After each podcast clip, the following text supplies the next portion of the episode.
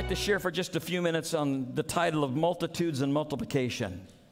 Multitudes and Multiplication. And, and if you have your Bibles, you can turn to Luke chapter nine. I'm going to get there in just a few minutes. How many of you have heard of Priscilla Shirer? M- most of you have. She's a, a magnificent speaker. A number of years ago, she told a story that I thought was hilarious. She has three sons. Uh, I, I believe that they're all teenagers by now, but when the oldest son was five years old, he had a loose tooth. Now, now, those of you that are parents and grandparents may understand this, but he was told that if his tooth fell out and he put it under the pillow, that a tooth fairy would come and replace that decaying piece of dental with treasure. And she said, now, he's not a particularly brave young man, but something happened when his first middle tooth began to wiggle, and he recognized there were treasure at the other end of this. And so he's walking around, and he is wiggling this thing back and forth, and he, you know, he can turn it sideways, and it just looks ugly until that final root snaps. And one day it did. And he comes running in and goes, Mom, my tooth fell out. I can't wait for the treasure.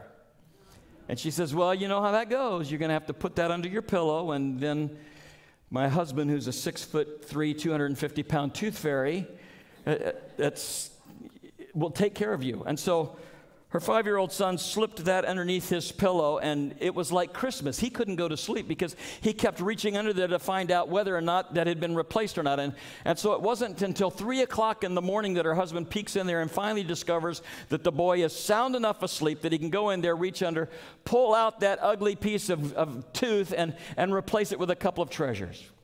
Now, the next morning, she said, I was in the kitchen getting ready, and I could hear the footsteps of excitement above me and the little squeals that were coming from my five-year-old boy as he as he screamed as he discovered treasure. And he comes running down the steps, and he comes running into the kitchen, and he's got two fists that are closed. And he looks at his mom, and he goes, Mom, the tooth fairy came, and I got treasure. And she said, what did you get?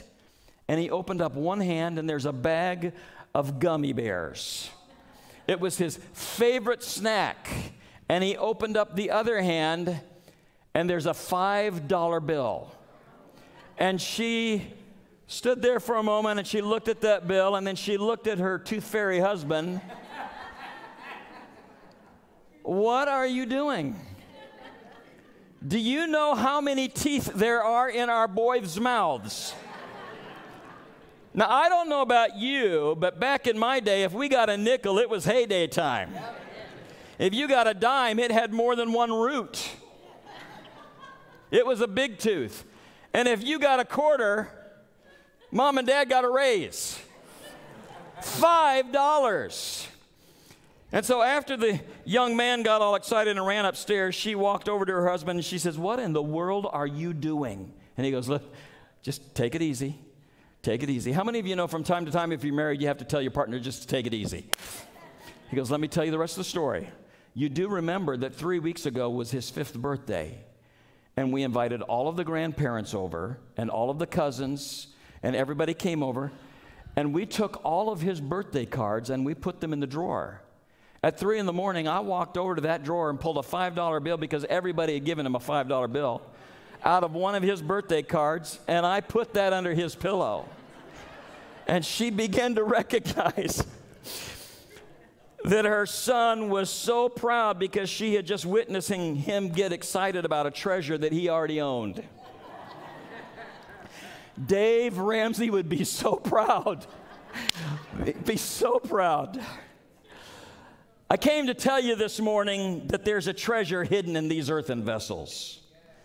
I came to tell you that by God's Spirit, there are gifts and power that have been entrusted to you and that's available to you as sons and daughters of the Most High God. You need to know that even if you don't believe what the Scriptures declare to be true about you, even if you don't believe that you have been forgiven or that you have the victory or that there is no condemnation to those who are in Christ Jesus, even if you don't believe that there is a competency that God gives you through His Holy Spirit, I need you to know that the enemy believes it even if you don't. And how sad would it be that he knows who you are, but you don't know who you are? And so it's time for us this morning to open up the drawer and pull out the treasure that belongs to us, the treasure that some of you have been ignoring, the treasure that some of you have thought was insignificant, and the treasure that some of you have told God it's not enough. Lord, you have said, if I could just be like him. Lord, if, if I could just be like her. Oh God, if I was just a little bit more of this, or, or basically what the prayer is, Lord, if I just weren't me, if I just weren't me, then Lord, I would be enough. And the Lord says to you today, oh no, oh no, there is treasure in your life, and I need you to open the drawer and pull it out and put that into my hands. Now turn, if you would, to Luke chapter nine. I'm going to read the first two verses, and then I'm going to jump down a little bit farther, finish the rest of the story in, in uh, verses ten and eleven, and on from there. Luke nine, one and two. When Jesus called the twelve together, he gave them power and authority to drive out demons and to cure diseases. And he sent them out to preach the kingdom of God and heal the sick. He called them. He gave them treasure, and he sent them out. Moving now to Luke chapter nine, verse ten. And when the apostles returned, they reported to Jesus what they had done. And taking them with him, they withdrew by themselves to a town called Bethsaida. But the crowds learned about it and followed him. He welcomed them. Say, he welcomed them. You're going to need to remember that. And he spoke to them about the kingdom of God, and he healed those who needed healing. Late in the afternoon, the twelve came to him and said, send the crowd away so that they can go to the surrounding villages and countryside and find food and lodging, because we are in a remote place. And Jesus said to them, you give them something to eat. And they answered, we only have five loaves and two fish, unless we go and buy food for all of this crowd, because you know we're not enough as we are. We, we're just not enough as we currently are. But Jesus said to his disciples, have them sit. Now, now there is a word that we're going to get to a little bit later. This word sit also means recline. Have them recline in groups of about fifty each. And the disciples did so, and everybody sat down, taking the five loaves and the two fish, looking up into heaven. Jesus gave thanks, and he broke them. And he gave them to the, to the disciples to set before the people. And they all ate and were satisfied. Say with me, satisfied. Now you know if there's leftovers, everybody is satisfied. And the disciples picked up the twelve basketfuls of broken pieces that were left over. The first thing I want you to know about this is that Jesus calls. He has called. In this story, we meet a hungry multitude that is placing a demand upon the disciples and upon Jesus. There is a lack within their lives that needs to be filled, and most of the time when we look at this passage of Scripture, we do so by focusing on the multitude and how they were provided for. We look at it through the lives of, of those that were hungry, and the five loaves and the two fish, and how they became satisfied. But just for a moment today, I would like to look at this account from a different perspective. I would like you to join me in looking at this through the eyes of twelve disciples. Those who walked with Jesus, those who talked with Jesus, those who were in close communion with Jesus on a daily basis. I want to talk about disciples to disciples. Now, around this room today, as I look around, I know most of you, and I know that most of you, if not all of you, have received Jesus into your heart as Savior. And, and for those of you that may have just invited him in, you are as much a part of the family right now as everybody who has walked with him for forty years. So I want to talk to, to the disciples today.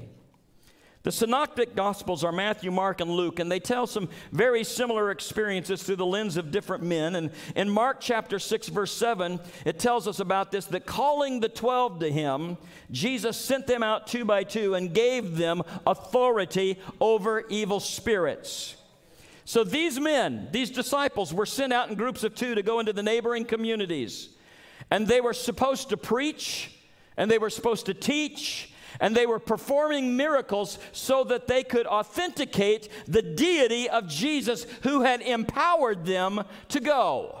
And so they're traveling around doing all of these things in the name of the Lord. And at the end of Mark chapter six, the scripture indicates that they had expended themselves.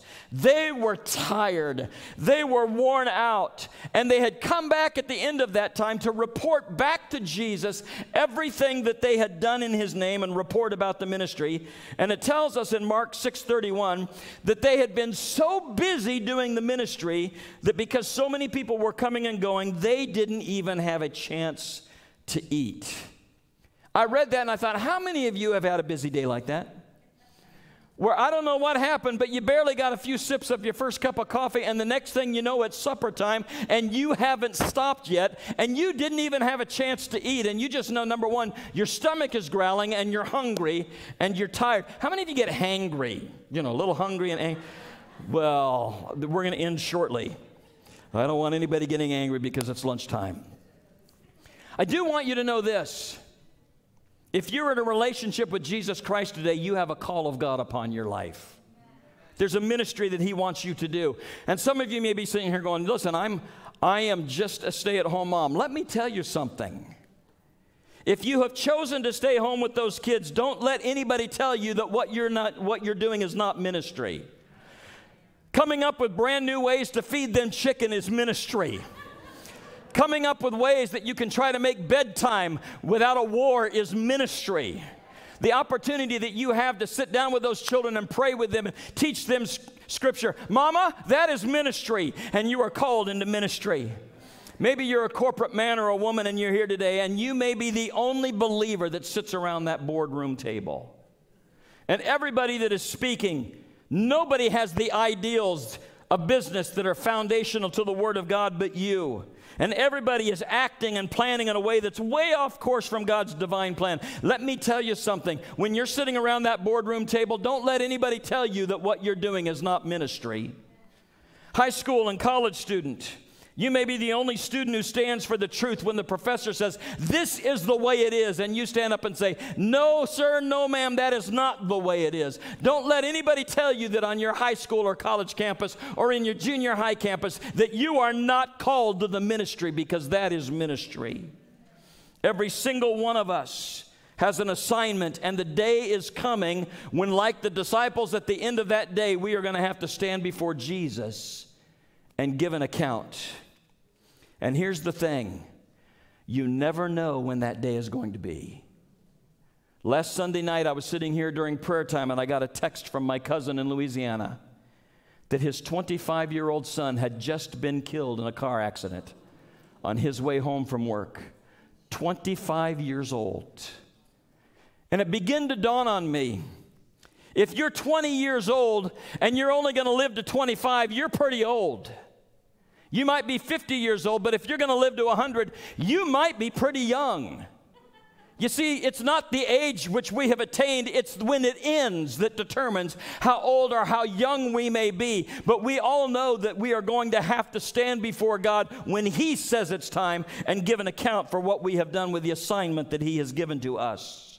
You see, your age is just a number. And you're never fully old or fully young based on that age until you know when the finish line comes. And as a result of that, in Ephesians four one, Paul says, I urge you, or I implore you, to live a life worthy of the calling that you have received. You don't have the opportunity to put things off because you don't know when you'll stand before the Lord. And when I stand before God and I see him face to face, there's only two words that I want to hear. Well done. Do you know he's not going to ask me how many likes I got on Facebook?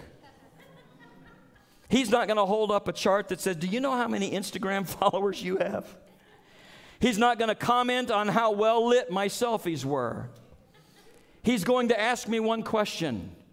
What did you do with my son?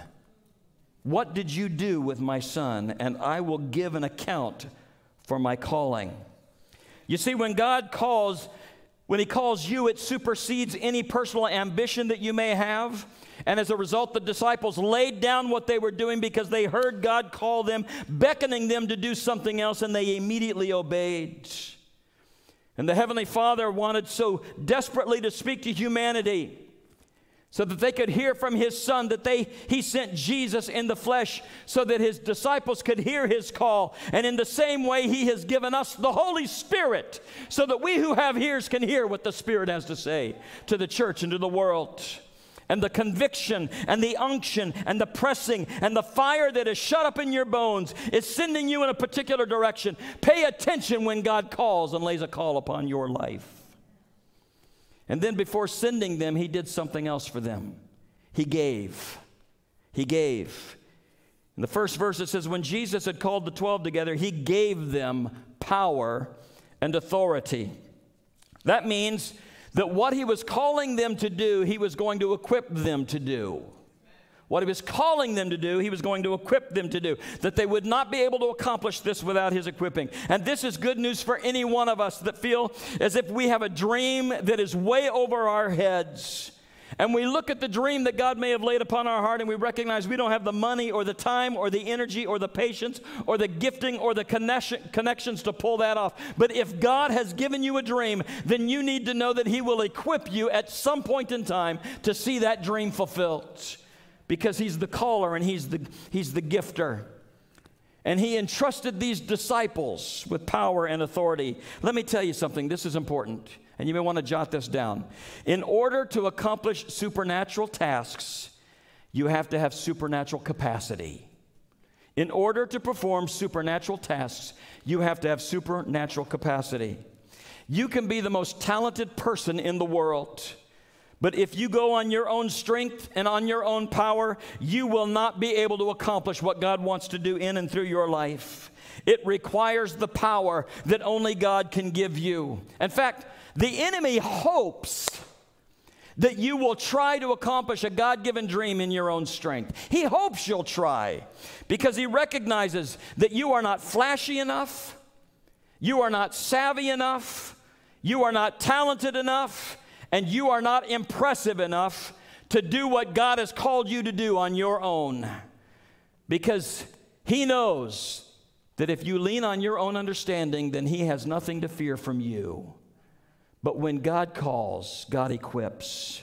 In fact, it tells us in Zechariah four six, it's not by might, not by power, but by my Spirit, saith the Lord Almighty. Psalm twenty, verse seven, some trust in chariots, some in horses, but we trust in the name of the Lord our God. It is through Him and His power alone that we can accomplish everything He desires.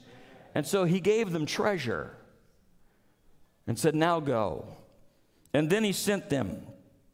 I want you to notice that Jesus is the one that does the sending. Just as important as the calling is in every one of our life, so is the timing of the Lord for that calling. Not every dream that God gives you is going to be brought forth immediately. There will be times when God will give you a dream and He will give you a call, but there's going to be time that will pass before He accomplishes it because He wants to do a work in you so that you have the inner strength and the inner stability and the backbone that you need in order to carry that call. In fact, there are so many people that crave the spotlight, and they're trying to establish something on their own. Let me tell you, if you crave the spotlight and that spotlight hits you before you are, you, you have the character to carry it, that spotlight will burn you to a crisp. So let God do what He wants to do. He called them, and He gave them power, and He sent them out, and they returned to Him to give an account. What I love about this account is that it's really honest with us as it related to what the disciples were feeling at the end of that time. They were tired. They were exhausted. They'd been giving it everything they had and hadn't even been able to eat. There are some of you here today that are sitting in this room and some of you that are watching online right now. And you would admit, I haven't done it perfect, perfectly, but I have done it purposefully. You have been purposeful about working on your marriage. You have been intentional about that. You are giving it everything you've got. Maybe you're here today and you have been giving it everything you've got. You've been intentional about that teenager or about that young adult in your home, and you've been giving that kid all the attention that you can, and you're doing everything you can to implant in them a spiritual knowledge. Maybe you're a parent of a child with special needs that has specific issues, and you've been doing everything you can.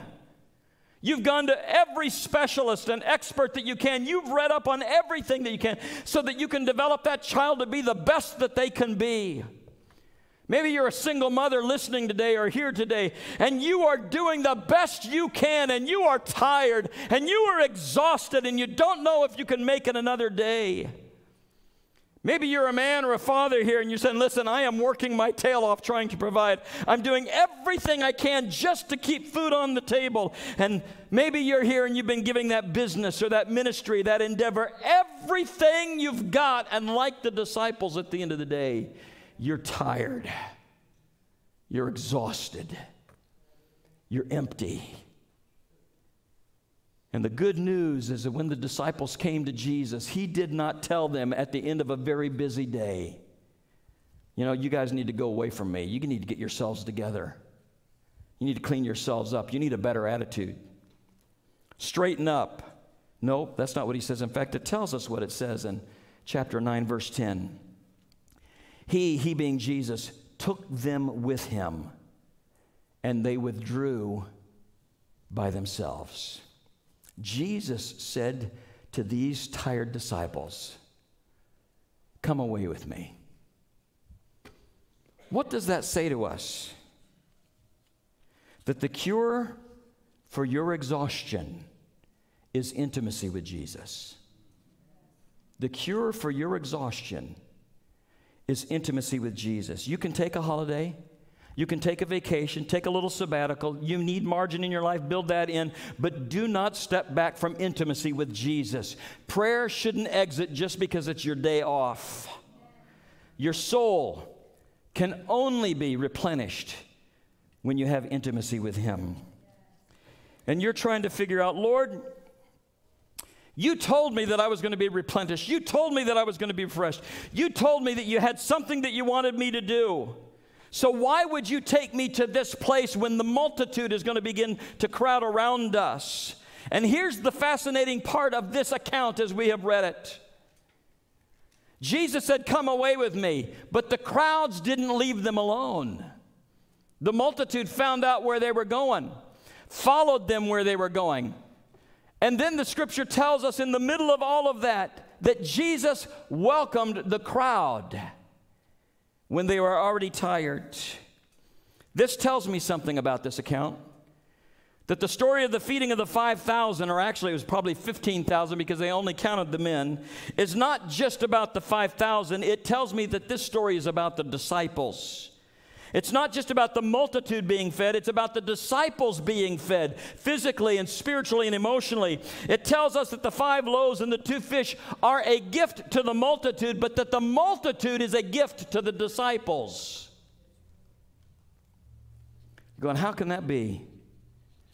It is the multitude that would not leave them alone that finally made them go and open up the drawer to see what they had that they could offer to the Lord.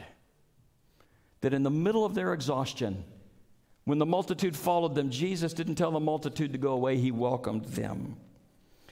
And they had to place into his hands, the multiplying master, what they had so that they could see what he would do with it.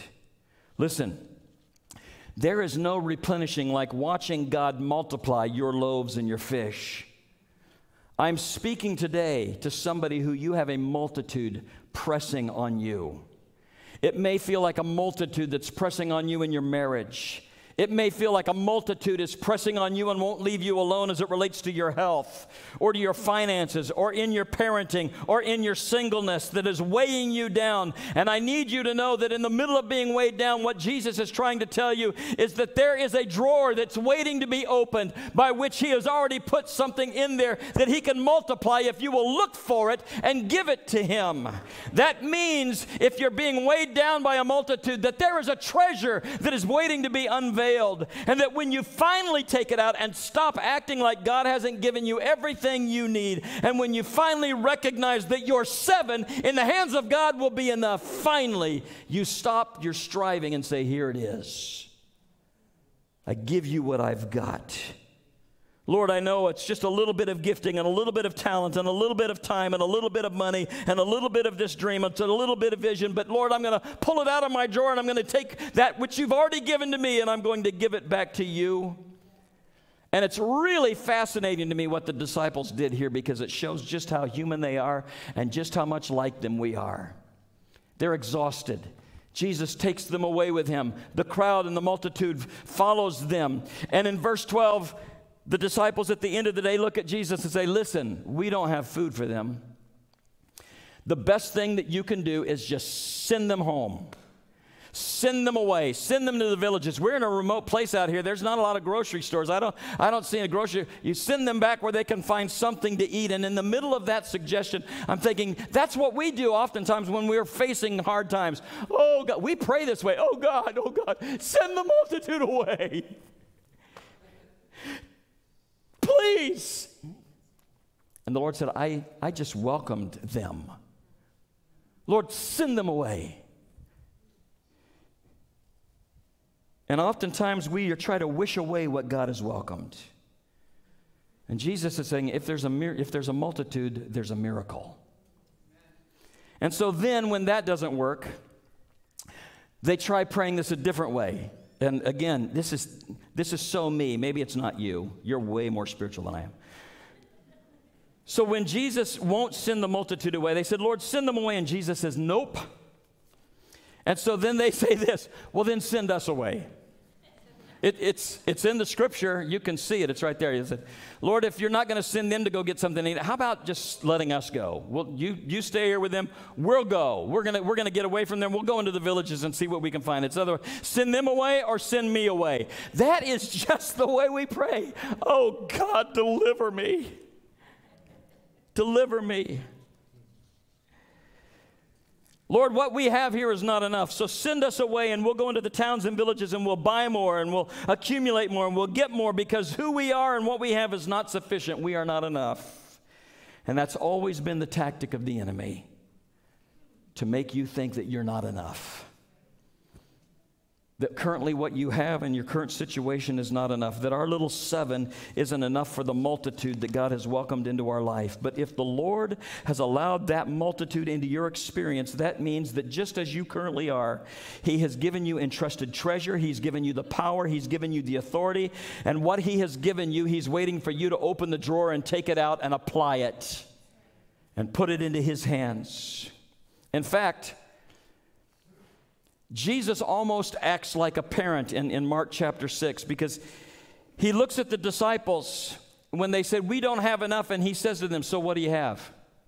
What do you, what do you have? Now, for those of you that are parents, I want you to just to picture a conversation with a teenager. I know it's hard.